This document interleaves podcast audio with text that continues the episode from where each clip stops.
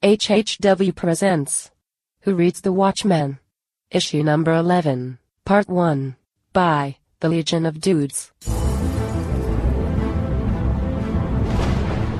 Watchmen. One of us died tonight. Somebody knows why.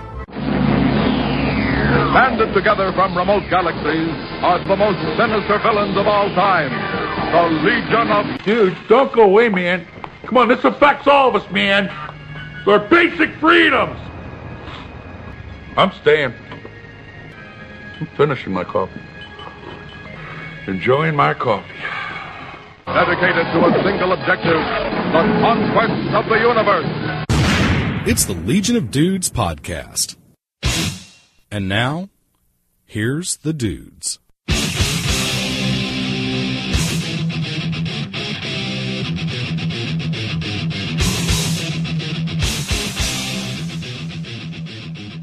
Tick tock, tick tock, tick tock. It's one minute to midnight, and welcome to Half Hour Wasted presents Who Reads the Watchmen by the Legion of Dudes.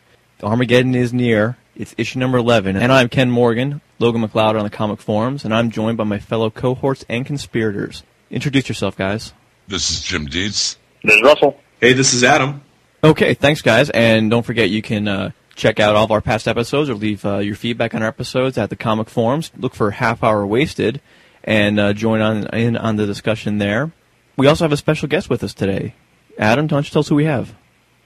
Well, um, we have Raf Suhu, aka Wraithmaker from the comic forums. Raf, welcome, man. It's good to hear from you. It's good to hear from you guys. Uh, thanks Yeah. for having me on. Oh, absolutely. Now, uh, I want to talk about a couple things real quick. For those of you guys who are not in the know, Raf works at Manhattan's finest Midtown Comics, drop dead center of the world on Manhattan Island. And um, can you talk to us a little bit, Raf, about how Watchmen's been selling um, in, on the retail end of things? We know DC's pre-ordered and has, you know, had a pretty large printing request for about 900,000 copies. With the Christmas and the holiday season ended now, um, did you guys see a big rush on Watchmen books? Okay, uh, before I begin, I'm going to say that uh, and nothing I say constitutes a legal binding agreement with Midtown Comics. Midtown Comics does not approve anything I say or do ever. Well, we don't Uh, need it, but you know. But to start off, um, I'm going to go all the way back to around the time Dark Knight came out and when the trailer first premiered.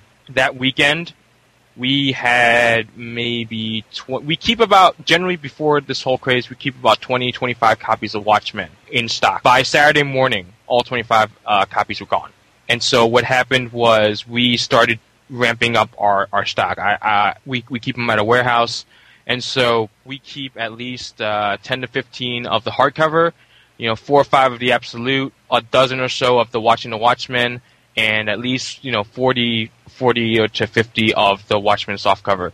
Ever since that, that came out, the trailer, we have a we have an inventory. We make every night we check to make sure how many Watchmen we have of each edition. We make sure we have enough, and then when if we don't, we reorder, we reorder, we reorder. Every time the truck comes in, we have a whole bunch of Watchmen's on there, always ready to go out. I mean, it was insane. You cannot. It got to the point where you could not go in. Once you walked in the front of the store, you saw at least five people holding a yellow cover of you know for Watchmen, and it, it was absolutely nuts. I'm telling you, we, we had them featured everywhere. Every time we move books for new releases, we feature Watchmen where the new release trades were. It, it, it's it's madness. It really is. I, I Well, let me yeah. ask you this. It sounds like it's pretty much selling itself with word of Yeah. mouth, but what are you guys doing to promote the book? Let me ask you that. um when people I just point at it. Really, it's like it's where's what there. Uh, uh, can you recommend Watchmen there? It's it really it does sell itself. Um, most people come in come in and, and know that they're asking for it, and um, they know that they want it. So I don't really have to push it on anyone, uh, you know, or or you know, sell anyone. What's your experience with Watchmen been? And number two, under what conditions would you recommend this book to someone? I actually didn't read this until I was about uh, 22, 20, 21, 22. That was like two or three years ago. And I was very resistant towards reading it. The reason was uh, when I was a little younger and people would talk to me about comics, they'd be like, if, you know, you should really read Watchmen. I'm like, okay, I'll get to it. No, you really need to read it. You're not a comic book fan unless you read Watchmen. And I really took offense to that because, you know, I, I at that point I was buying 60, 80 books a month. I mean, who are you to tell me I'm not a comic book fan? So it really upset me, and I, I kind of thought that it was it had an overblown reputation, and I didn't like it. So I didn't. The first time I read it, I, I didn't I didn't really read it the whole the whole way through because I did I I was I was already against it. But the second time I really read it, it's it's still one of my favorites to this day. Uh, you know, some of the some of the issues are a little dated. The artwork's different now. The artwork style is different compared to back in '86. But I absolutely love Watchmen. Watchmen is one of my top ten stories of all time, just bar none. I mean, just, you know, books, comics, whatever you want to call it. It's my it's one of my top ten stories. I just I love. It's really dense. It's there's a lot going on in there, and uh, yeah, I don't know what else to say after that. Uh, Let's talk about uh, comics in general, since you're not only a, uh retailer and purveyor of comics, but um, you are debuting your own comic at the Comic Geek Speak Super Show in September of 2009. I believe that has something to do with a character named Michael Tang. Can you talk to us about your comic so far and maybe where you're at in the process? Jeez, um, it's it's called Wraith: The Legend of Michael Tang. Every one of us, as a kid, always had a, a character who was an avatar for us. It's basically our own character who had superpowers, who hung out with all the superheroes. You know, you know, he was he was my guy in the Justice League. You know, and who who fought crime and Superman and everything. What I did, it it goes back to when I was 19. I I decided to write my own comics, and I did. And now that I've you know I've been through college and I've come into my own comics wise, and I've got a, a much better understanding of how how things work. I decided to put out a comic book because you know really I have no choice. There's there are other things I could do, but really I'm driven to write a comic book story. I can't give away too much plot, but I will tell you this: it's the story of a man who has lived an amazing life and done amazing things, but only knows the tip of the iceberg of what really is going on behind his adventures, behind what he's done. And really, it, it explores the mythology of the world, all the various myths that we have and legends, and really tries to bring some reality to it and you know really put it into a into a frame where it's possible where you know guys like Hercules did exist on our planet at one point. The the guys from Crouching Tiger, Hidden Dragon that fly around and hop on trees that was humanly possible at one point. And uh, and trying to uncover why it's not like that anymore, why we can't do those things, and what happened. No, I mean obviously you know with your background and with well Michael's last name, what kind of Asian influence is on this book? Is it with the mythology specifically, or what else can you tell us? essentially it started off with like I like I was saying that you know the in in kung fu movies you have all these people that, that can fly in the air and shoot these like energy blasts and can do all these great things. I figure we already know. I mean, we can in Marvel you already have Hercules and Thor. In DC you have Wonder Woman and, and to some extent Hercules. People are exploring the Western myths. What about the Eastern myths? What about things like that? Things where people can fly in the air, or or some of the legendary the legends of like Chinese or Japanese history you know why why not bring that to the forefront make them sort of part of the feature of the comic for me i mean michael michael really is he's sort of the most he he, he is uh, part bruce lee part indiana jones he is supposed to be like everything that that uh, the really cool Asian Asian protagonist is like. He he he doesn't play off all the stereotypes. He's not indestructible, but as we explore it, you know, we we get to see more of the stuff that you see in Asian cinema and Asian history, like brought forward, as opposed to you know just another Hercules and another Thor coming to the forefront. I mean, I'll I'll bring those in eventually, but I want to focus on something that most of Western civilization doesn't pay attention to. And I think that's a, a pretty good thing. I guess to kind of bring things together here, um, I know that on your podcast, which is called Geeks Unite, you've and Juan have um, recently changed the name to the Geeks Unite Network, um, which is also available on iTunes. Can you talk to us about the reason for the name change and what you're planning to do with the podcast? The original idea of Geeks Unite was to have people come together on the show and talk about what they like the most, about what they love, you know, just to talk about what they're geeks about. It didn't work only because I didn't realize, and I probably should have going forward, that really when you listen to a pod, most people, I mean, how many of us listen to a podcast and how many of us actually do podcasts? The, there's more listeners than there are podcasters. So it, it kind of dawned on me, you know, I can't keep going on with that premise because I'm just, I'm not fulfilling the premise and I'm only getting upset at myself. Whereas, you know, everyone, you know, it's, it's more about me needing to change it for myself because I was not happy with it. So now that the network is basically me and Juan And whoever wants to do do a show, just do a show, and it's all under the banner of Geeks Unite Network. So, for example, I'm about to record the uh, comic book talk show. It's it's the Geeks Unite Network episode 47. The next one, whatever it is, whoever's on it, it'll be 48, 49, 50. It's just another way of me putting myself out there with that. Another open without, forum too. Yeah, it's more open, and but it also doesn't rely on the premise I need to have someone on to talk about what they love. I can do what I want, and other people can do do it too. If not, that's fine. Cool. Well, um, we will look for Geeks Unite on iTunes and also on your website. Um, I guess uh, you know we're glad to have you on today. So just please feel free to jump in. We have an open forum here too. But uh, moving on to some housekeeping things, Raph. Um, we've got Russ to talk about, uh, one of our contest winners, and some forum comments. I've got a few things to talk about with iTunes specifically, and then Russ and Jim are going to talk to us um, with our discussion topics for issue 11. Take it away, Russ. All right. Well, as you might recall, last uh, issue we we posted out a contest for the uh, Mercury and the Murd collected edition and uh, soundtrack, and what we were looking for was just folks that were listening to the show to to just write into Mr. Adam Reed, who was uh, missing from last week and um, through some family stuff is missing from this week too. So we picked on him as a recipient of having to go through the entries and make the decision. So he picked um, an entry from Caliban on the forum, Eamon Clark, and he pointed out a couple things um, to us.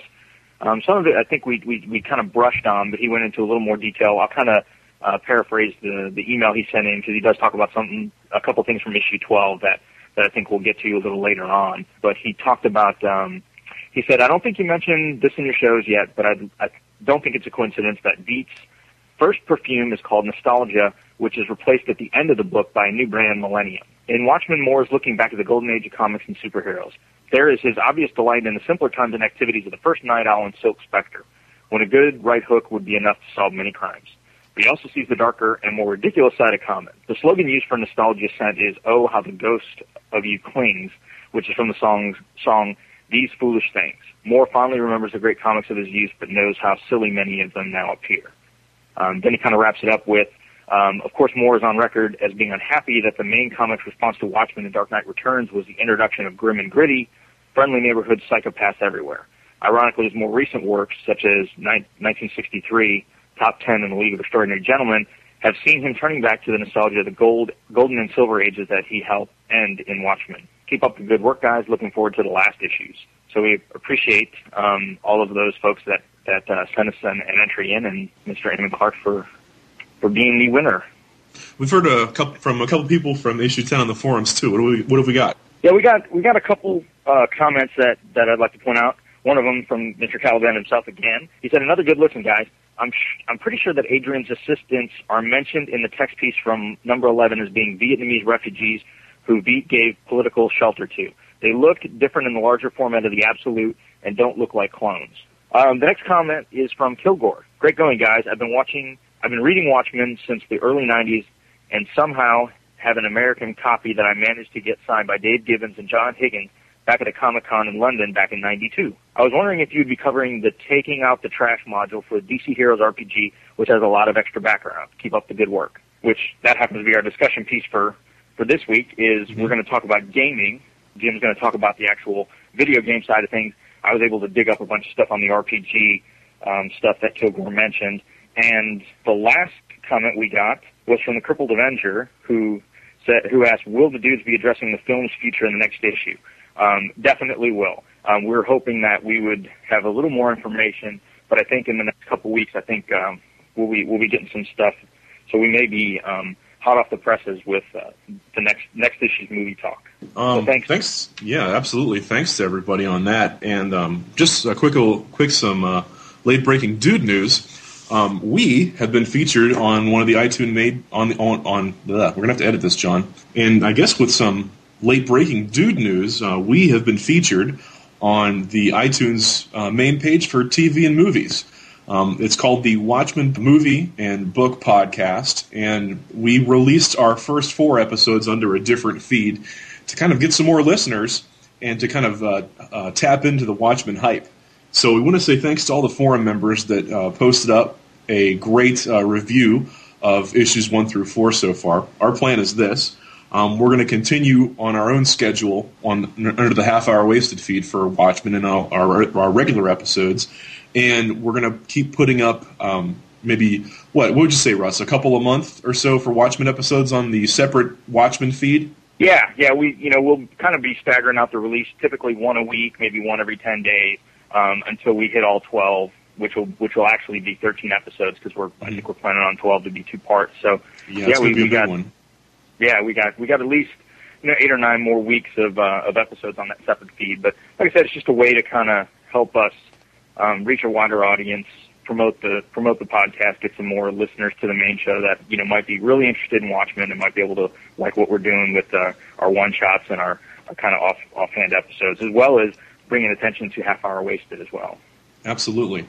And I guess with that, uh, just again, thanks to everybody who's done that. So, Raph, feel free to jump in. Russ and Jim, you guys have our discussion topic, which is gaming, and more specifically, Watchmen and gaming. So, let's get this started off, guys. Sounds good. Well, I'll I get, I'll talk a little bit about the uh, the RPG um, side of it. That um, back in the '80s, as a part of the whole RPG craze, you know, Marvel had their their own RPG, DC had their own RPG, and with Watchmen getting pretty successful and being a big hit, uh, DC decided um, that you know Mayfair Games had the license, so they decided to release some Watchmen specific stuff into the um, into that universe, so people can kind of role play out the Watchmen. So there are two things that um, there are two adventure modules that they created. One of them was called Taking Out the Trash, and the other one was uh, Who Watches the Watchmen. So they're both released in 80, 1987. Uh, Taking Out the Trash was uh, 40 pages, um, and Who Watches the Watchmen was 32. Who Watches the Watchmen was actually a pre-Keene Act adventure that they released out. Um, so that was that was kind of neat. And uh, the the actual um, the other thing they released a few years later in 1990 was a 128 page source book, a Watchmen source book. Um, this was not written by Moore. But the interesting thing about the taking out the trash uh, add-on module was there were sections that were co-written by Alan Moore, um, giving a capsulated history of the characters in the world, including information that was not given in the series.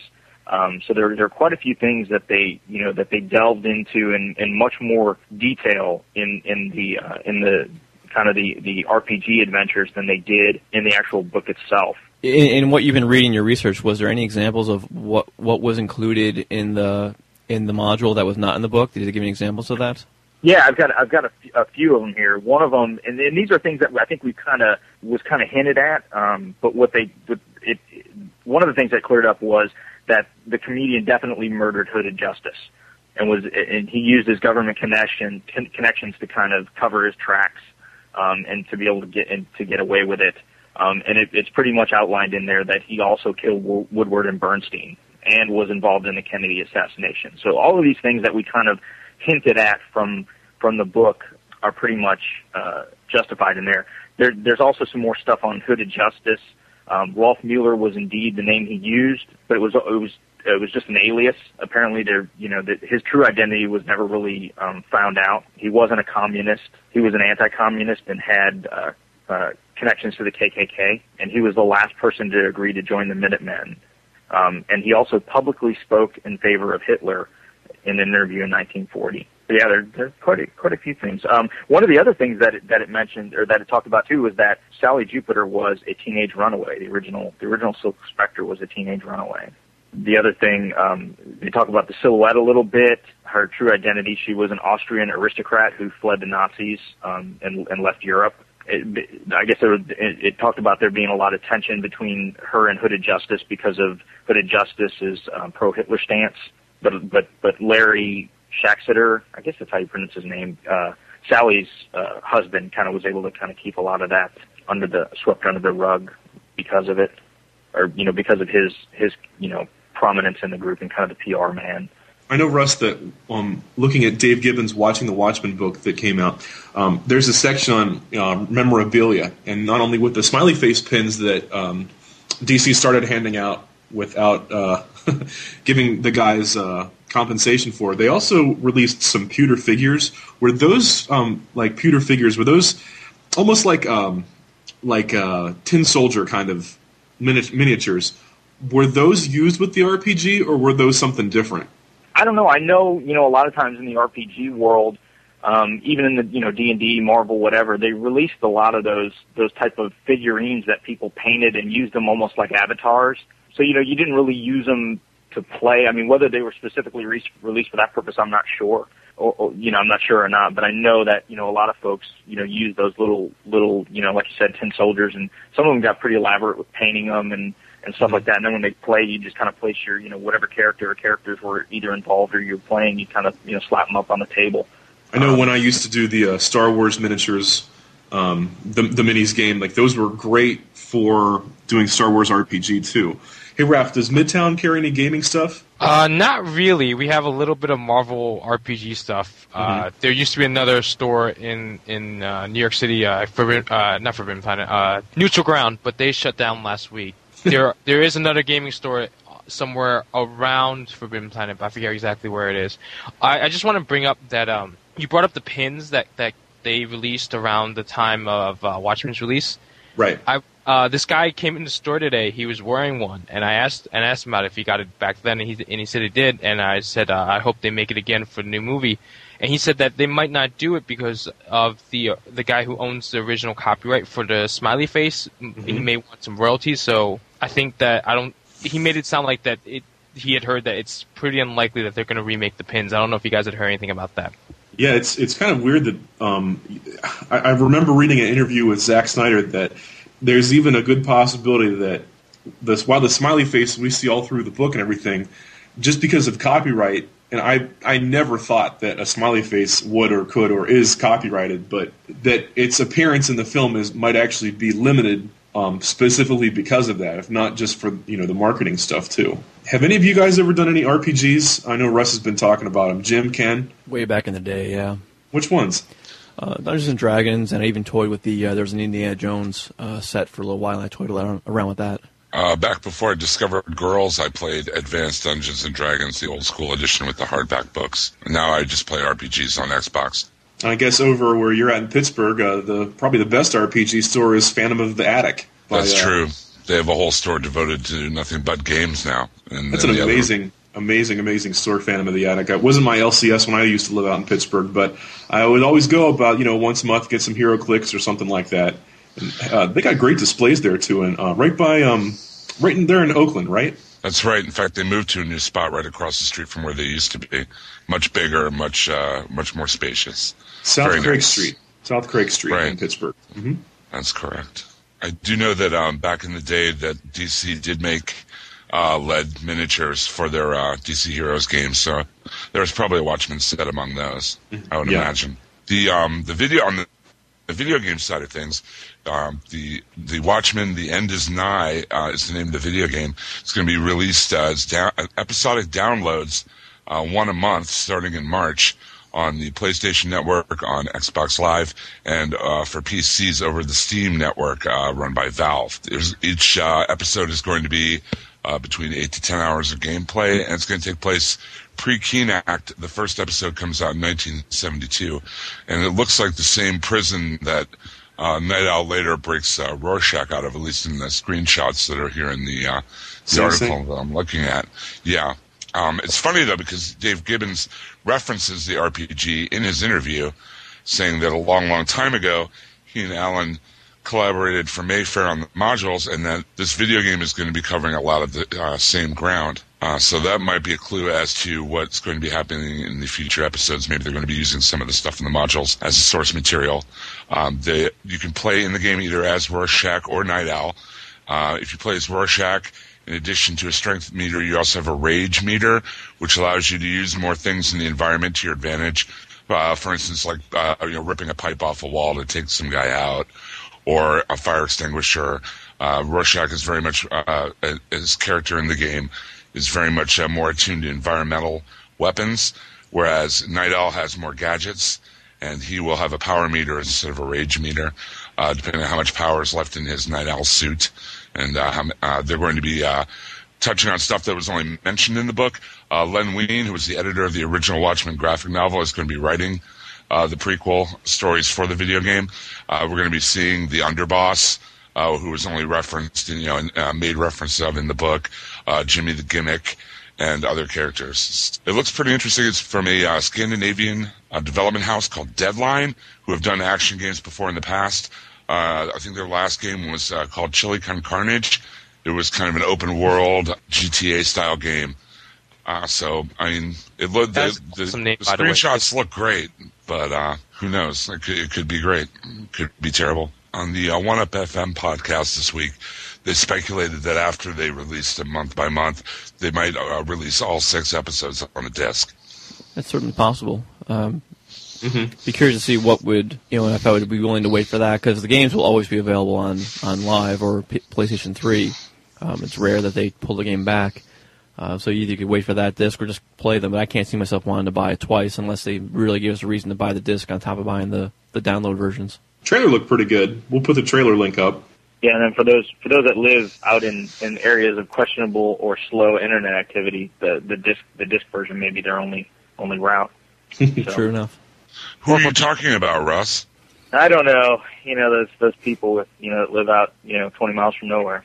The uh, the big article in Electronic Gaming Monthly that I'm referring to, though, has interviews with Gibbons and Snyder and Len Wein, uh, all about the Watchmen game, and they all say that they're uh, taking an active role in its development. Uh, Zack Snyder, in particular, said he felt burned by the game that they made for 300.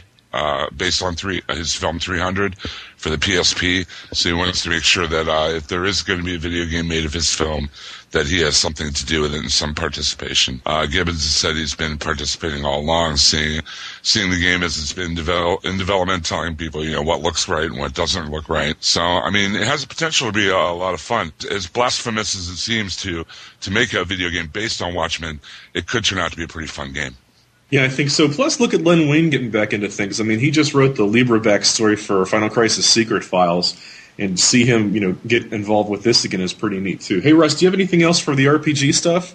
No, that's pretty much it. You know, there's not, unfortunately, there's not a whole lot of stuff out there. I mean, I will say that if you're trying to pick this stuff up, you know, just for nostalgia or if, you know, you're still doing gaming, it's pretty expensive. I mean, to find, you know, it's funny, it's one of those things like we've been talking, you know, six months, well, maybe not six months ago, a year ago, um, year and a half ago, you could have got this stuff for probably pennies, you know, for pennies on the dollar. And now, you know, they're selling, you know, mint sealed, you know, modules for fifty, seventy-five bucks and the source book for even more than that. So, you know, this stuff is crazy insane. You know, my recommendation would be if you're really into it and really want it to just, you know, let the hype die down and, and, you know, see if you can get it somewhere down the road. Awesome. Hey, it sounds like we can start the issue. Let's get going. Yeah. So issue 11, one minute to midnight. We're almost there. We got, I can't believe we're, uh, we've, we've come so far already. Um, and said so little. yeah.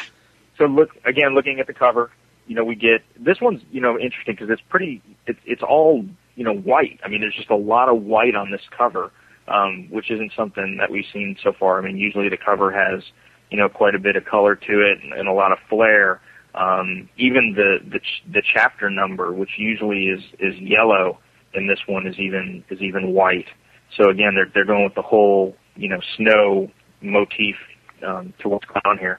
So we see a close up of uh, the side of the dome of Adrian's dome in the Antarctic, and it's interesting because the the blow up of it is th- the spot that's cleared on the dome is actually in the shape of the blood splatter um, that we see on the smiley all the time. It's it's it's got that same shape, and then we got the you know the the two drops coming down from it. And in, in this time, the, the, the other difference is this is a this is a blow up of the panel two, not necessarily panel one that we see. And then it, you know we we get further and further out, and we get we see the uh, Adrian's entire complex at the bottom of page one, partially getting covered over by snow, you know, by the intense um, blizzard and snow. See a couple smokestacks sticking out of the bottom, which I'm I'm sure is exhaust from heating and power and uh, you know everything else going on in this massive, massive complex that he's been able to build. And of course, we get the title for issue 11, which is "Look on My Works, Ye Mighty," which, as always, at the end we'll get to uh, we'll get to the the, the full quote um, on the issue. I think uh, you know we we spoke about this in issue ten. The nature of Adrian's, I guess, Egyptian motif, you know, really suggests the desert, and I think it's ironic that we see in you know the Antarctic here. it- It's like the desert is the oasis. You know what I mean? Like that. It's not like an oasis in the desert, but the desert itself is an oasis amidst you know, like what was that one Robert Frost poem, Desert Places, um, that everything's, you know, centered around that which is nothing itself. What I love the best about Karnak uh, and you know Adrian's uh, hideout here in uh, Antarctica is that Moore Gibbons takes so many conventions in this comic and turn them on their ears. And here we see one of the you know the most you know um, uh, hackneyed conventions in, in comics.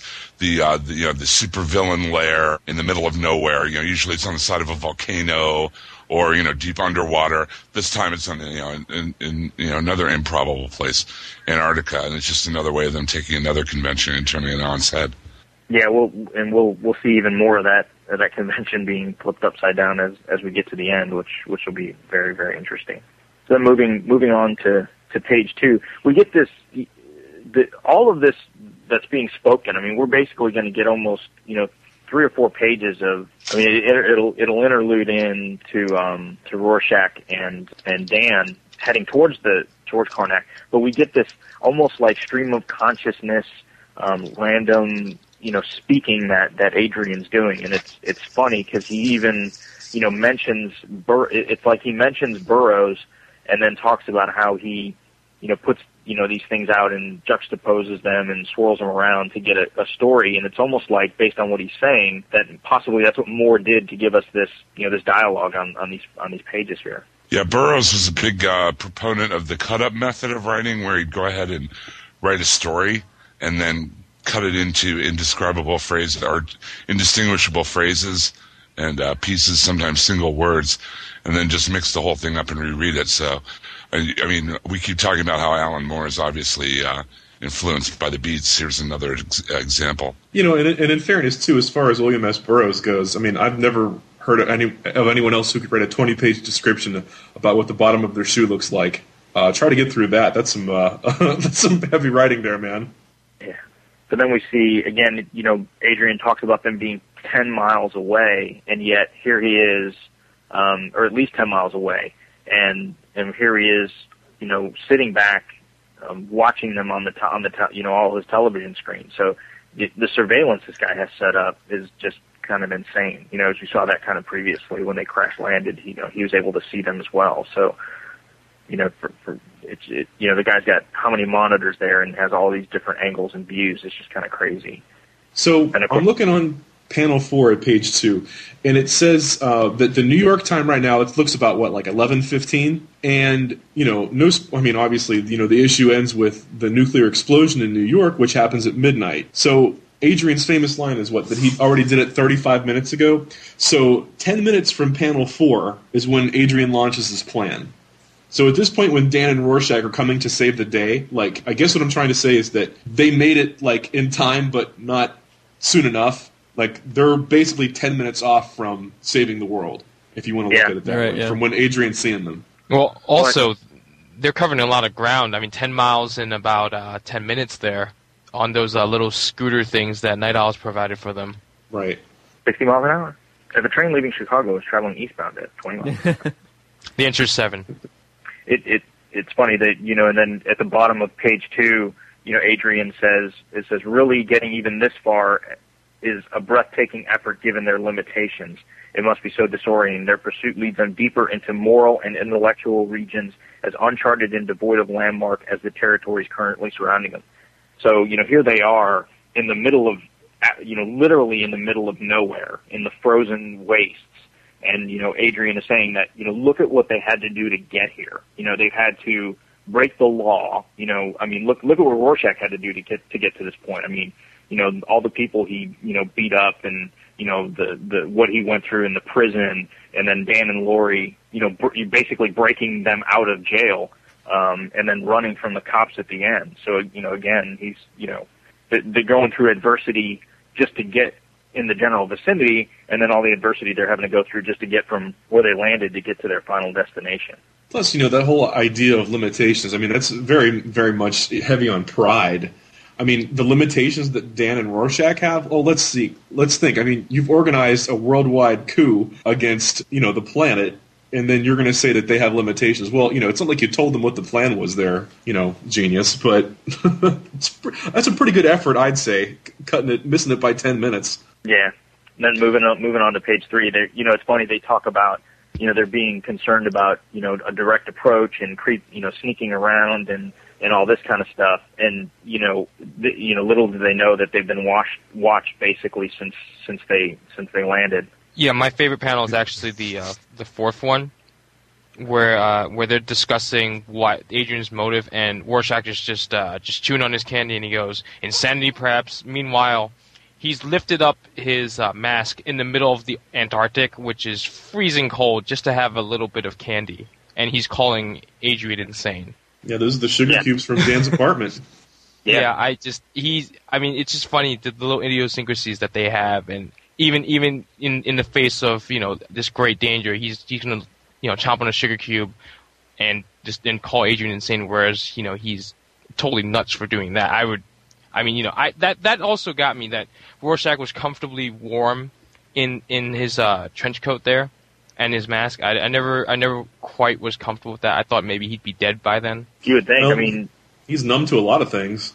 and wh- it's funny because we'll see, you know, when they finally reach their destination a couple pages from now, that Dan is so cold to the point where he can't even speak, and Rorschach is totally fine. And basically, he's got a pair of pants, a trench coat, a scarf, a hat, and a mask, you know, and a pair of gloves. But it's a warm And- scarf. It's a warm- but you know, it doesn't seem to be bothered by the cold.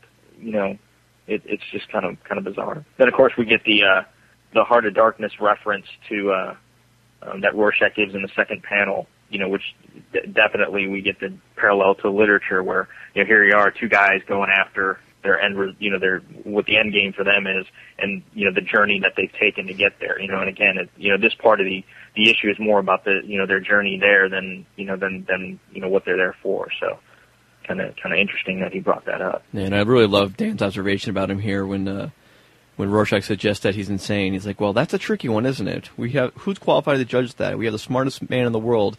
How can anyone tell if he's crazy?" people see uh, genius as insanity. I mean, it's it's happened or create you know creative creative genius in, at times as insanity. I mean, there's tons of artists where uh, who, in the past who have been seen as crazy. Van Gogh, Picasso, you know, the, I mean, yes, and e- even you know the Wachowskis. You know, they're they're they're uh, they're cinematic geniuses. That's the word I was looking for. Cinematic geniuses, but.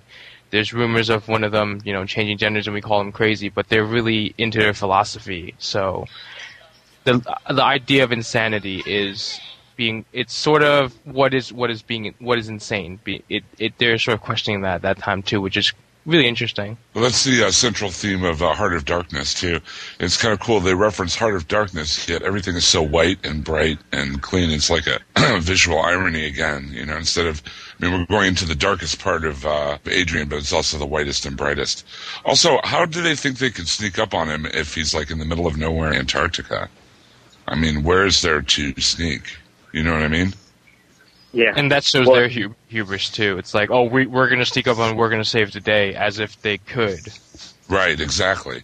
And of course, at the bottom we get the Bicam that's popped out of the out of the snow. There's this issue to me just has a lot of. I don't know if you guys felt it too when you're reading it, but more so than any of the others, a real James Bond kind of vibe to it. You know, the whole, you know, you know, gadgets, the the different coats, and you know, then the hover, you know, taking the hover bikes and the, you know, the the, the fortress in the middle of nowhere, and then you know, then you know the you know, I could I could just see, you know, again on film, these cameras just popping up out of nowhere, you know, all over the place, spying on them. Then there's also that convention of the you know the villain uh, laying out his entire plan for the hero. You know that's another uh, thing that plays into your James Bond theory. But that's kind of what I was touching on before. Again, uh, Moore's taking something that we've all seen in comic books. You know the the um, the, the mad scientist in his evil lair and uh, made him you know giving him a friend, friendly, gentle corporate face.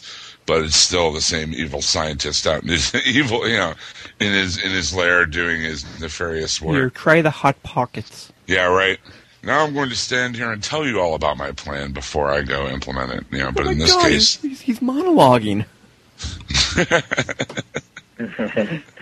So then we uh, we cut back on page four, back to Adrian, who's had enough. He he basically knows they're on their way. They're they're coming. There's really not much else. You know, at this point, he realizes he can do except just you know wait for them, and things are in motion. So he's he's about to move. And of course, it, at the last panel on page four, we see his his recording machine again, where we get the radiation symbols um, on the on the reel to reel, And and then the huge, clock. the huge portrait of the uh, the Gordian knot. Uh, Yes. Being undone, which is kind of where we're at. Do you guys take it as, and and and this will, I think this will be a little more obvious later, but whenever they portray either typically Alexander, do you see that as Adrian commi- almost commissioned these paintings to have his face on them? Like the, the the the character of Alexander, and we'll see it, you know, moving forward on page eight. But but the big portrait of him looks very very similar to to Adrian himself, almost like he had it painted of you know of him. You know, very I wouldn't be surprised. I mean, we saw in the last issue that the the entire motif of his his hideout is are his initials AV AV AV everywhere. His, his ego is Yeah. certainly big enough to support that theory. Yes. Totally. And considering his prior obsession with uh, Alexander, which we'll find out later on, it, it does make sense that you know he would become the person he idolized Yeah. through the paintings. Then we move on, moving on to page five. We see him moving into another room, and it's funny that he's moving into this room, and whatever it is that's in there, and whatever that's going on, is so bad that even Bubastis is afraid. As a you know, the natural animal instincts are for for Bubastis to to be away from it. And of course, we see at eleven twenty five. You know, again, this will play out later, but you know, on the sixth panel, the red light comes on. And then in the seventh panel, we see the actual. I don't know if you guys can see it in your versions, either the the the, the monthlies or in the trade, but in the absolute, it's a little easier to read. But on the seventh panel, it says, "Do not enter when red light is on." So of course, in the previous panel, the red light was on, and you know, again, Adrian's in there. You know, whatever's going on in that room is is is nasty. You know, obviously because for the you know the sign and everything else, and then of course, like we mentioned earlier, Bubastis staying outside of it. So even the animal knows that something hoky's going on here.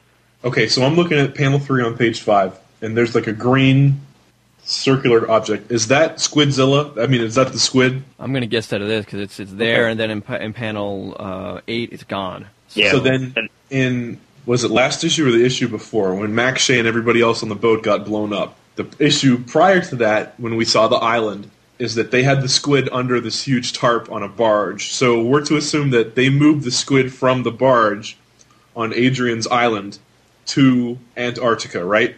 That's how I'm running with it. Yeah. So the squid was transported from you know the you know the island to over here. Then okay, Yeah, that's how I took it as well. So again, at this point, we don't know, you know, really what's going on. You know, again, it's it's, it's one of those things that you know, looking back on it, everything becomes abundantly clear as to what's going on. But at this point, we just see Adrian walking into a room. There's an object. He pushes a button. A red light comes on. Red light goes off. Object is gone. Adrian leaves. And you know, about 10 pages from now, we'll see exactly, or 15 pages from now, we'll see exactly, you know, what that specifically was all about. where have we seen this scene before in the book? Dr. Manhattan's creation. Exactly. Something's something gets you know cosmic bombarded or whatever with cosmic rays, and it becomes something that changes the world. And it's the exact parallel to uh, John Osterman's story, Doctor Manhattan's story of something out of nothing, you know, changing the entire course of history. Absolutely. It was probably Dr. Manhattan that gave him the idea that the teleportation would, of you know Squidzilla would be possible. Yeah, he kind of alludes to that in, in, in this issue as well. That, as I mentioned later, you know, John was an inspiration for him in a lot of ways as far as, you know, he was able, you know, John was able to do these things and, you know, Adrian just took it from the perspective of, well, why can't we reverse engineer them? You know, he's proven that they're physically possible and that it's not, you know, it's not in the realm of impossibility. So that means there's got to be a scientific way to replicate it, you know, on an individual basis. Well, not only that, but as well, I mean, we'll see it way later on. Uh, I don't know if I should even bring it up, but he also has counter in in creating the teleportation process. He also counters uh, Doctor Manhattan's uh, sort of ability to see into the future. Also, Right. So moving on to page six, we come across our first Black Freighter pages that, that, that we've seen in this issue, and this will actually be the last issue that we see the Black Freighter in. Black Freighter does not appear in issue 12. And again, we, uh, we see a lot of parallels to what's being said in the Black Freighter and then what's being said on, on panel. In this, in this, uh, instance, like on panel one on page six, we get, you know, kind of the, the opposite of what's being said. I mean, here we got, um, Bernie that's going on about, you know, about the the, concert at Madison Square Garden, and that he can hear the music all the way from from where he's at, and you know how loud it is, and you know he obviously he doesn't like it. He calls it music to drop bombs by, is what it is. And then of course in the in the Black Freighter piece we get Davidstown slept, deserted save for silence. So you know again we get this juxtaposition of you know what's going on in one versus the other. Oh, I do, I do want to drop off one anecdote uh, about uh, the area that it. Uh, Dave Gibbons in Watchmen and Watchmen uh, does talks about uh, the area of uh, Madison Square Garden and the reference he used, and it turns out that the Gunga Diner is actually at the corner of 40th Street and 7th Avenue in, in New York City, which happens to be where Midtown Comics is. So literally, the store I work at is ground zero for Veidt's plan. Great. I, I, when, yeah, I uh, the the copy of Watchmen using uh, I I got signed by Gibbons. Uh, he came to the store to do a signing, and when we flipped the book, he he pointed that out, and we and we were like, hey, we're at Ground Zero. This is awesome because they made a mistake. They thought that our our we were around the corner from Madison Square Garden. We're close, but we're about uh, six blocks away. So it's not exactly you know where they wanted it, but they used a reference nonetheless. That is madness. Yeah, that, That's that, great. that's awesome. So when I when if if you, yeah, I hopefully I survive the squid attack if they ever do that. But uh, Let us No. know. Let us know at midnight. We I will. Uh, hopefully, no, I'll, I'll be out of the area. I'll be I'll be at home, cracking my skull open or something. I don't know.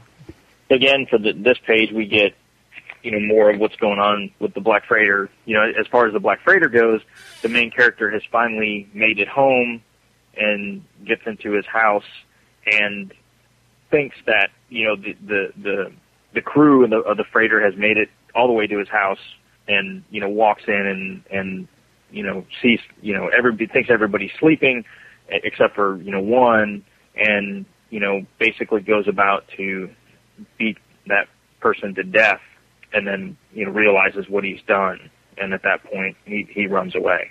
So it's interesting you know again his journey is his whole purpose was to get home before the black freighter got there to warn you know to warn people that you know what was coming. And then he ends up becoming that which you know he was trying to protect them from you know he ends up becoming the monster you know in, in a sense he you know he is the black freighter he is the captain of the black freighter murdering and, and you know basically murdering his way all the way home and just just performing you know horrendous acts and his you know mind completely twisted I am become death, destroyer of worlds.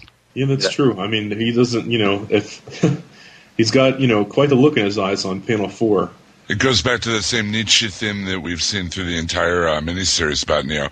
Uh, if you fight monsters too long, you may become a monster. You know, if you stare into an abyss, the abyss stares back. I mean, we've seen it in so many of our characters here. And now with the uh, the guy who is supposedly saving us from the Black Freighter.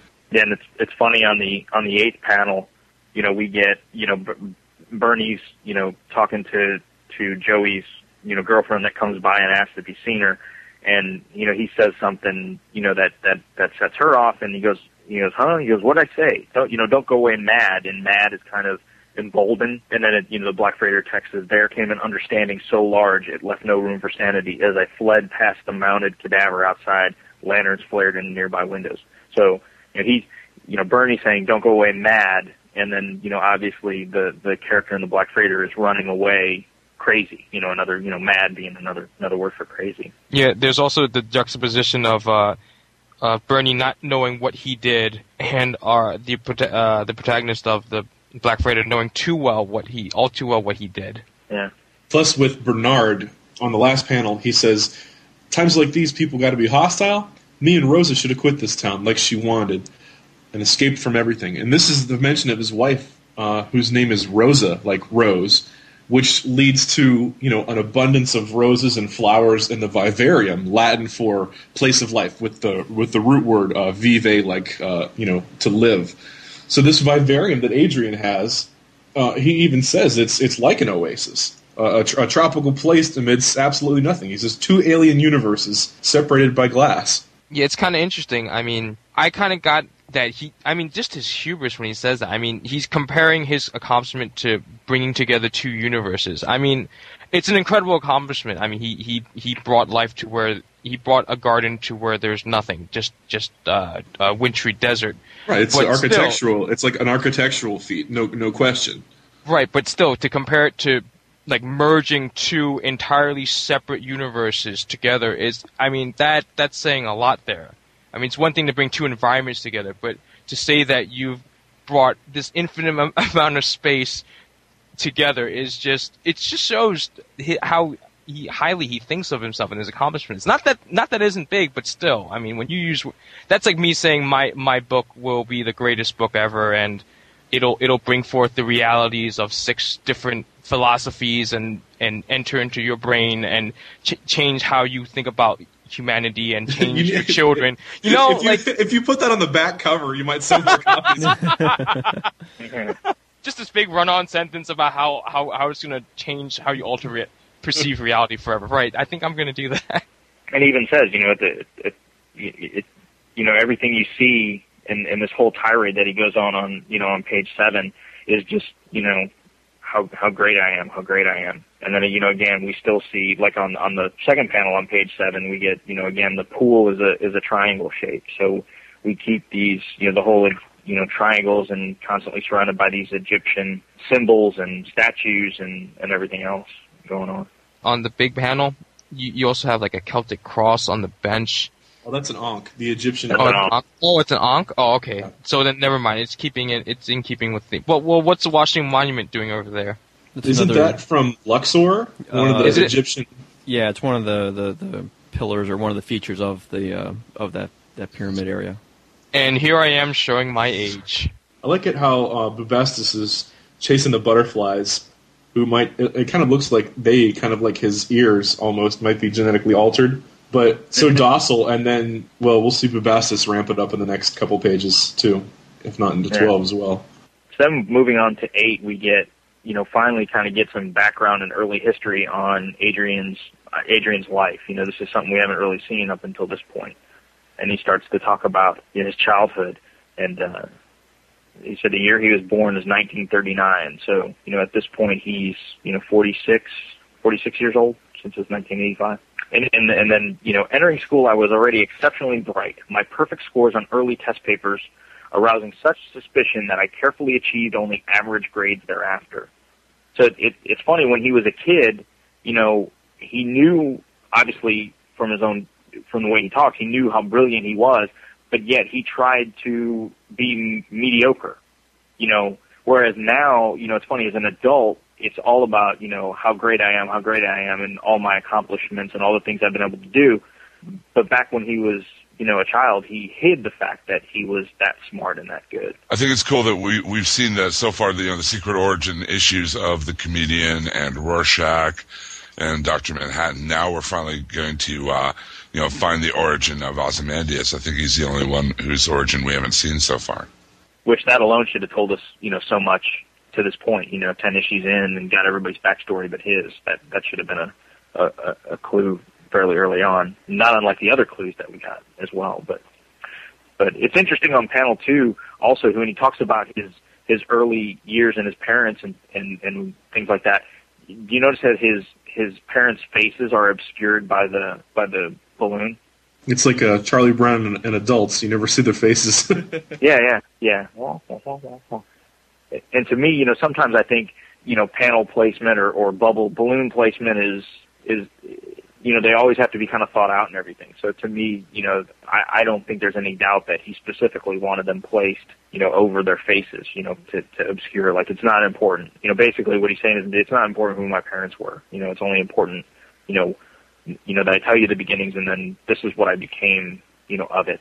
Wait, that might not be his parents, Russ. That might be like a teacher and a principal. Because look, they're in school.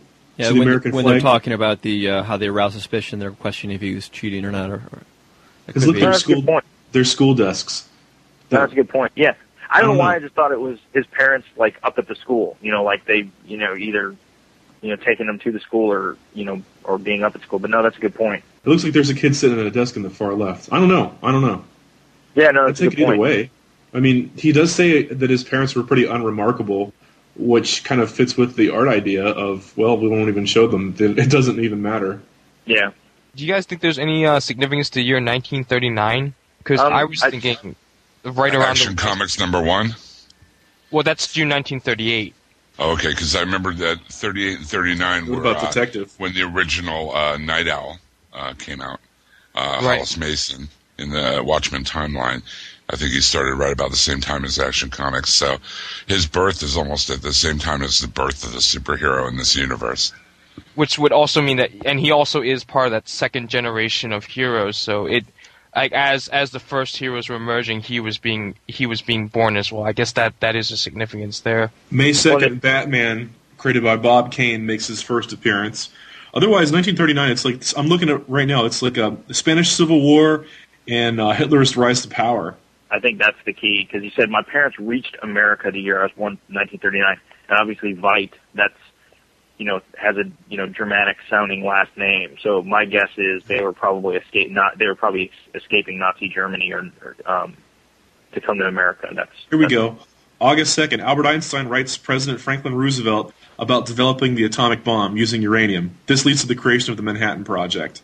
The interesting thing about him, his parents leaving Germany in 1939, is that Adrian is pretty much, you know, the Aryan ideal. You know, he's the peak of physical and uh, mental acuity. Uh, he's pretty, he's, he would have been, you know, welcome at the side of Hitler as an example of, you know, Aryan perfection. But Yeah. then again, he, he may not have survived the bombing of Germany when when the Allies came in, because he would have been he would only have been like a six or seven year old child. Could have been his parents were Jewish as well, and they may not have survived at all. That that's also true. Hard to say. Then we find out that you know at 17, his by 17 his parents were both dead, and um, he had a huge inheritance. And then basically he gave it all away. He gave all of his inheritance away. He wanted to be, um, you know, he wanted to be his own man. You know, he he didn't want you know to be given anything. He wanted to earn it and and to to do it all himself. So he basically at 17 he uh, he started over. And isn't that when you guys correct me if I'm wrong, but isn't that pretty much when when Alexander had pretty much conquered the world? Wasn't he 17 pretty much by the time he had conquered the world? It's that, or or he started to do it around that Maybe age. that's maybe maybe that's what it was. He started. I'm, I don't think his his reign lasted that long. I mean, when when it got, I think at 33 he had only had the extent of power that he did for only a few years. Because he, Yeah. he spent he spent most of that time just conquering lands left and right. Yeah, but this is where we get. Um, yeah, I guess he became leader at, at at 17, so I guess that's when he would have started his his conquering. But on pay on panel six, there, this is where we get this this. I guess it's not. That's not. I guess I take that back. I guess that's him on his journey, looking at the at the at the painting. But it's it's, it's interesting how it does it does bear a resemblance to Adrian. And again, this is where we get this alternating panel style on the page. So we get, you know, a panel in the present, a panel in the past, a panel in the present, a panel in the past.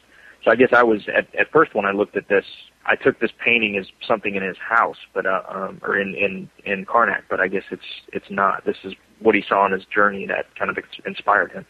So moving on to page nine, we cut back to New York, and as we look at the one of the interesting things on panel one is we look at the clock, and the clock shows it's it's 11:20.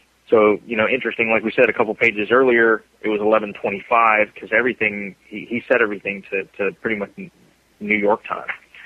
So again, we go back to to page one there, and it's 11:20. So obviously, again, which we've seen in earlier issues where we get this nonlinear storytelling style where you know things don't necessarily happen in a in a completely linear fashion time wise as you know as the, the either the you know between issues or within an issue and then and then on panel two Joey meets up with um with her ex and um she met she says something about the Promethean cab company being a dump and then it was funny she she says well it's where I work, okay, not in some dinky little magazine office with a bunch of guppies. And I thought it was interesting, one, because I'd never really thought about that term before, but I guess, you know, reading more into it, obviously she's referring to gay yuppies. But if you look back on the last panel, page eight, there's little fish in, in the pond, which almost could be considered guppies. So I thought it was kind of interesting how, how that reference, you know, how, how visually we saw that at the bottom of, of page eight, and then two panels into page nine, they're they're make, making a reference to that. Uh, obviously not relating to fish, but but but a Guppy reference nonetheless. And then the guy that the the, the next interesting thing is the the the guy that that comes up to uh, to meet the the manager at the Promethean Cab Company as Joey's walking away. He says he calls he calls her fella. He says, "Hey, hey, fella, excuse me," not realizing that Joey's a woman and not a man. And then she never corrects him. And her girlfriend's name is Josephine. That seems to be another like uh, gender bending type of, uh, of of a name. And also, I mean, is it me or does she look like a knot top? She, yeah, um, she was Yeah. she was the one that Joey was hanging up those uh, those posters for for the concert. She did for the Gorb thing. Okay. Right. I think Yeah. I think when you say Joey is Josephine, that's the girlfriend talking in that in that panel there, Yeah, not the No, I- girlfriend. I got my word balloons mixed up. Yep. Yeah. It's okay. it happens. And on the in the fifth panel, you see uh, the triangle appears again on the uh, newsstand. Yeah, that's the poster for the uh, for the Gay Women Against Rape um, benefit or whatever that they're that she posted up there earlier. Yeah, but that's how everything's coming together. And I'm sorry if um, this is covered, but we find the Gordian Knot guy who's been visiting Dan. His brother is the manager at at the the cab company, and it's all under Adrian anyway. I mean, it's just Yep. all little pieces just all falling into place here that we're like everything's connected. And we see uh, the Hiroshima lovers, the, the painting again on the wall um, on the sixth panel, and then uh, then you know Joey and her ex start start to get into a big argument, and then we cut to Bernie who's who's reading the the, the, the very tail end of uh, of the Black Freighter. So again, it's it's and it's funny. Everything is coming is starting to come in pairs, and we'll we'll see this a little more, even more so later, where we get Joey and her her ex, we get Bernie and Bernard, we get the um, you know the the two brothers from the cab company and the lock company, and then later on we'll even see the the you know the two cops that are the partners. It's like all these you know all those loose ends are kind of you can kind of feel it. They're all starting to kind of come together um, and kind you know kind of all converge you know in this one area. Yeah, they're all coming together on this particular uh, corner. And there's also that lightning symbol on the eighth panel on that. Oh, that's the those are the uh, the things that The beat recharge. Trish, right? Yeah, Yeah, the recharge stations for the for the cars. right. And it's interesting that you know you're gonna have that uh, the, the the event happened there with that in the back. Then on page 10, we cut back to Adrian, who continues to tell a story about how he followed, basically followed Alexander's path all the way to, to Egypt.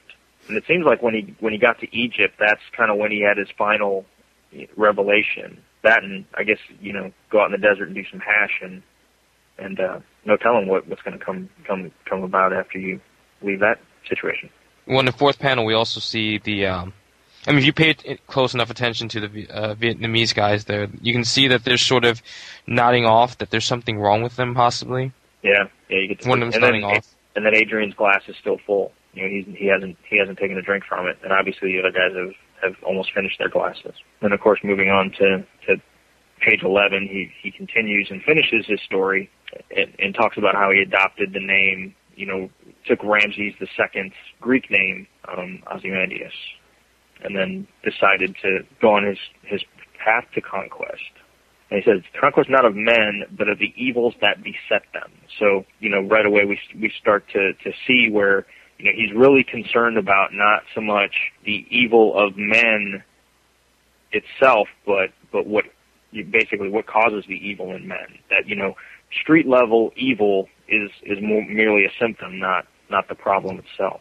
And there is there are um, also some uh, parallels, sort of to Dark Knight, uh, that I've I, I see there. Like, um, I mean, in that movie, Batman has to take on he has to take on Joker using whatever means necessary, which involves spying on people with that uh, cell phone system that uh, Lucius created in that movie.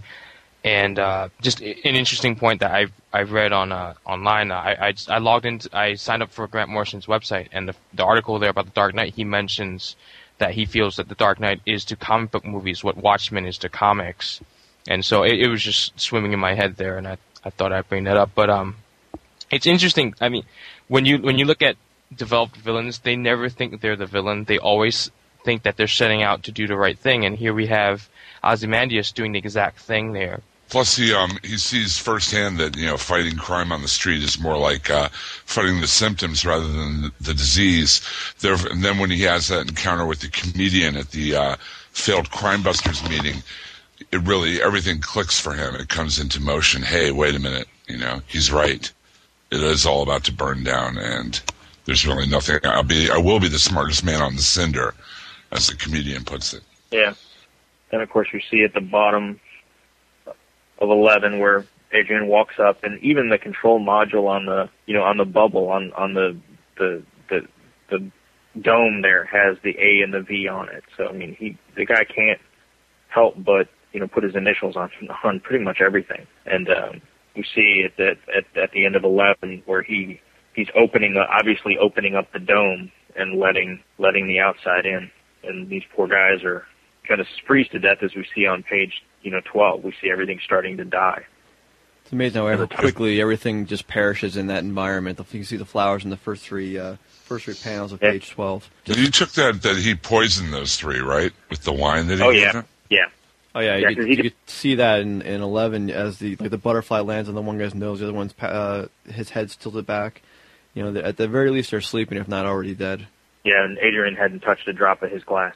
Okay, and he wants to kill these guys for this. Is it like I'm going into Fight Club territory, like Tyler Durden? Like he wanted to destroy something beautiful, or he wanted to make sure that all of his accomplices were rubbed out, like the writers and artists that were on the ship with Mike with uh, Max Shea. If he went that far to to fill up a, a ship full of people, kill all them, every loose end that he has left in his entire scheme, then it would be almost foolish to leave his assistants alive as well, because they would be the only ones who would, you know, who would uh, be able to, you know, um, expose him.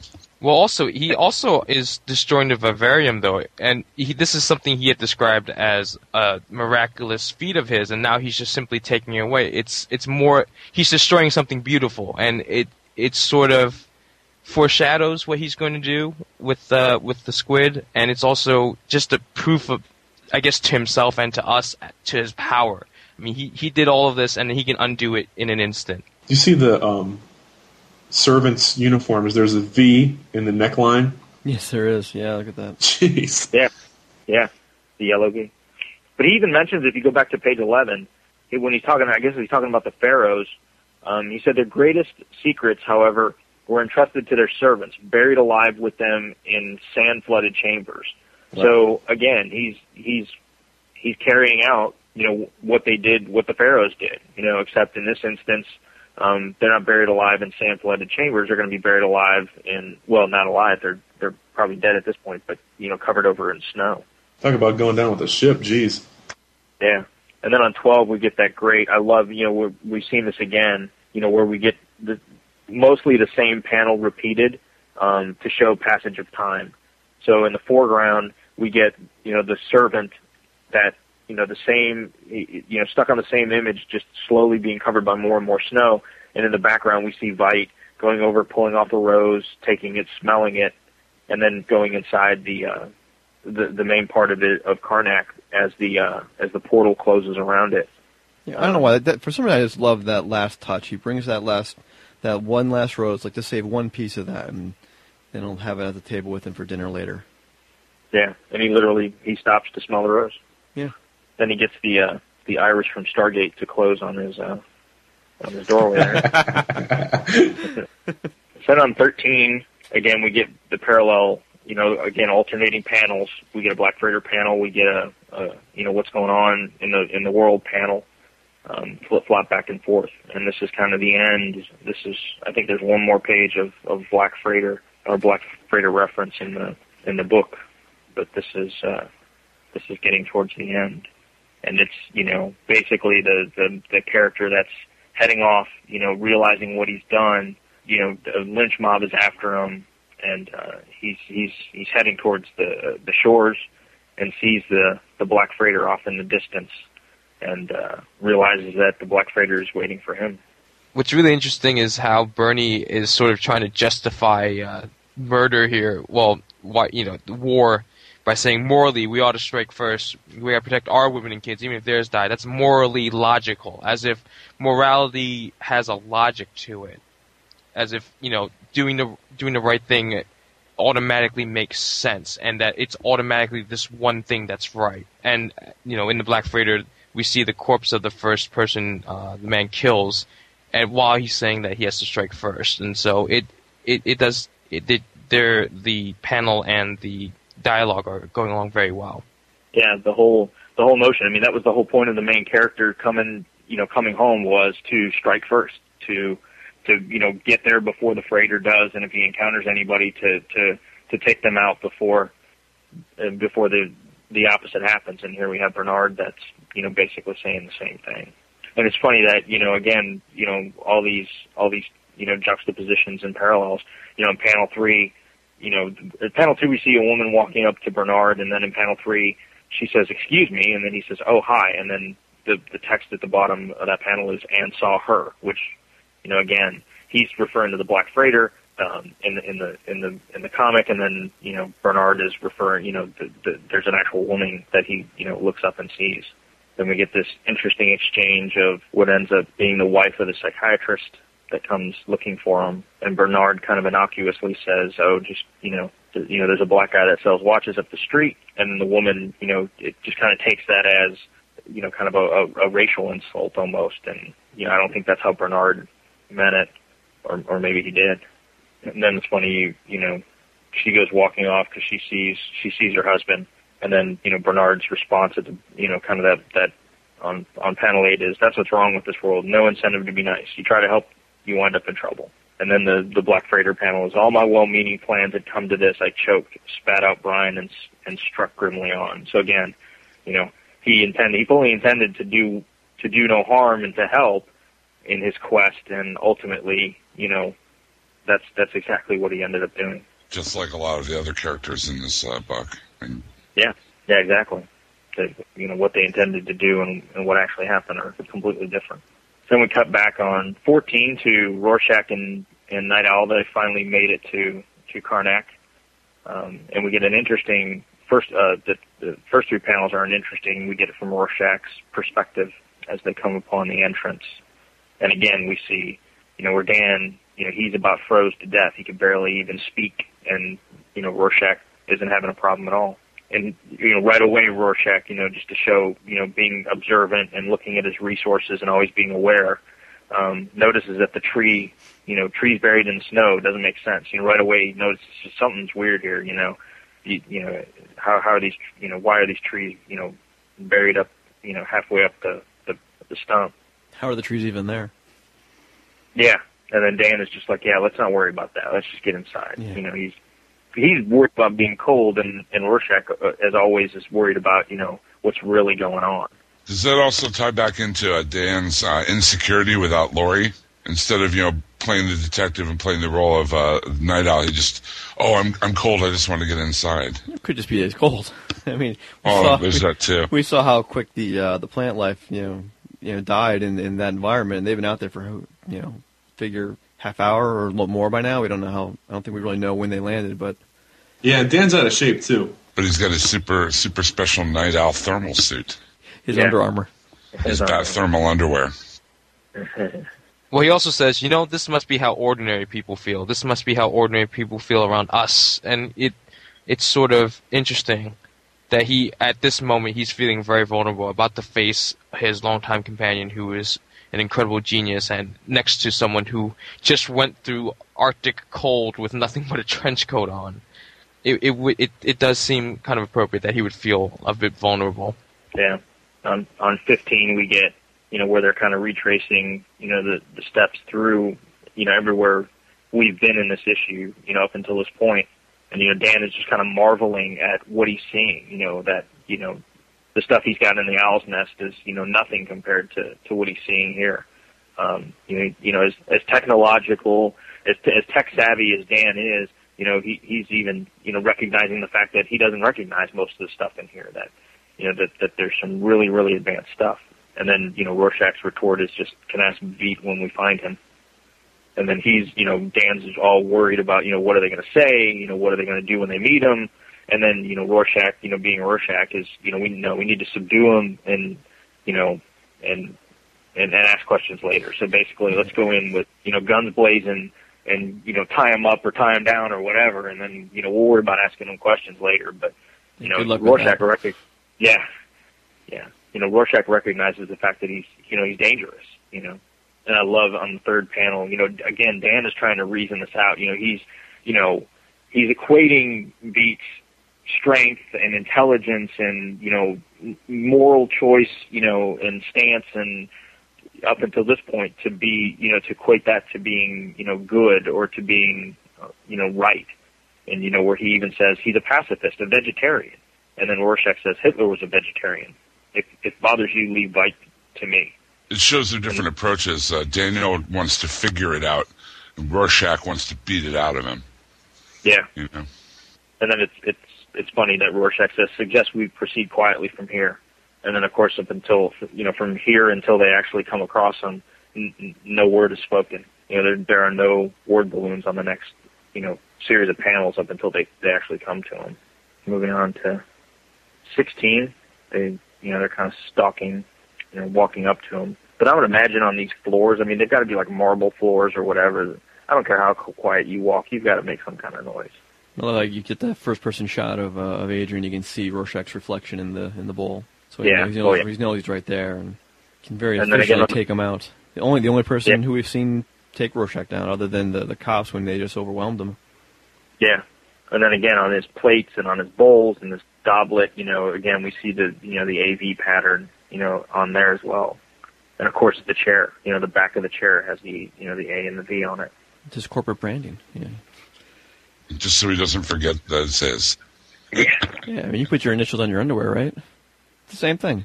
If you want to loan out those dishes, you want to get them back, you got to put the initials on them. Excuse me, Mr. V. Can I borrow your good china? I'm having a party. Can I borrow your evil supervillain lair just for, for just for overnight, please? Oh, hey, where are the freaking trucks with the freaking laser beams on their heads? That's not the only thing missing from this place. Yeah. Spaceballs the goblet. Spaceballs the serving platter. Spaceballs, the flamethrower. What is that gadget that uh, that Dan has? Did he talk about that once before? It's just a light to blind him, or Yeah, I couldn't I think- I, I couldn't tell what that I'm- I mean, I'm just guessing it's not actually a laser beam. It's probably something. It looks laser beamish. I mean, With the uh, bright flash, I thought maybe just meant to give him like a, you know, like a flat, like just flash, fl- like a flash blindness, like a flashbang kind of thing, just to kind of get him disoriented. Yeah. Yeah, my my impression was that it was the same cutting laser device he used to cut the to uh, destroy the lock. Could be, yeah. Yeah, good point. You know, when uh, Deathstroke fought the Justice League in Identity Crisis, he just used a laser pointer to take out uh, Ray Palmer, the Atom. That's what this reminded me of when I reread this. Remember that, yeah. then of course we see I love how how how Veidt has uh he's basically taken you know stabbed the fork through his you know sleeve. Because again he's not his intention I mean he could have just as easily I would think of you know slammed that fork through his hand or or you know stabbed him with it or whatever. And you know it's not it, his intention isn't to to put them down. Um, even though you know, more than likely, he, especially with Rorschach is concerned, he's got to be pretty sure that that's you know what they're there for is to is to take them down by any means Yeah, he just wants to disable them, you know, for for now at least. And he put that Right, fork in that table pretty hard. It takes like Rorschach a page and a half to get that thing out. and then of course he busts Dan's nose with his Put a, put a fork in it. He's done. Thank you. yeah does his Captain America best Captain America impression on, on panel four there and pops Dan in the nose. Nah, it wasn't that good though. It didn't come back to him. Yeah, Just fell. it just fell. Yeah. What I want to know is what was Dan trying to say because he, sa- he says don't make me and then it's it's kra. Is was he about to say kill you or probably hurt Was- you or Yeah. something like that. Yeah, yeah. I don't think their I don't think their intention, at least at this point, would be to kill him.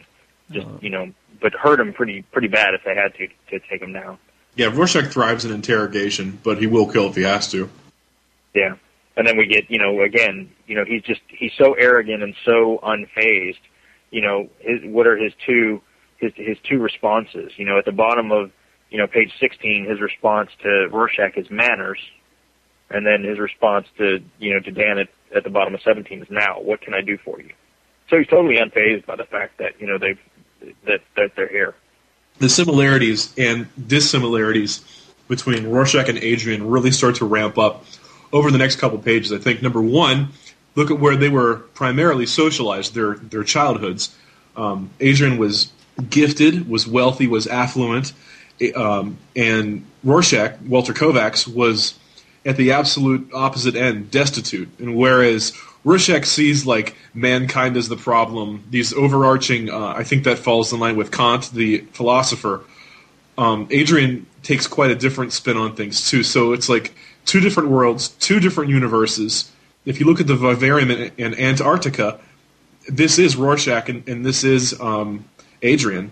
Adrian thrives on, um, you know, with this kind of like lush tropic, and Rorschach, who wasn't cold when he was outside with Dan, thrives in nothingness. I mean, he lives in squalor. Compare Rorschach's apartment to Adrian's uh, Karnak. How how far apart can you get with those two? And yet they both became, you know, uh, superheroes or what have you by sheer dint of their own will.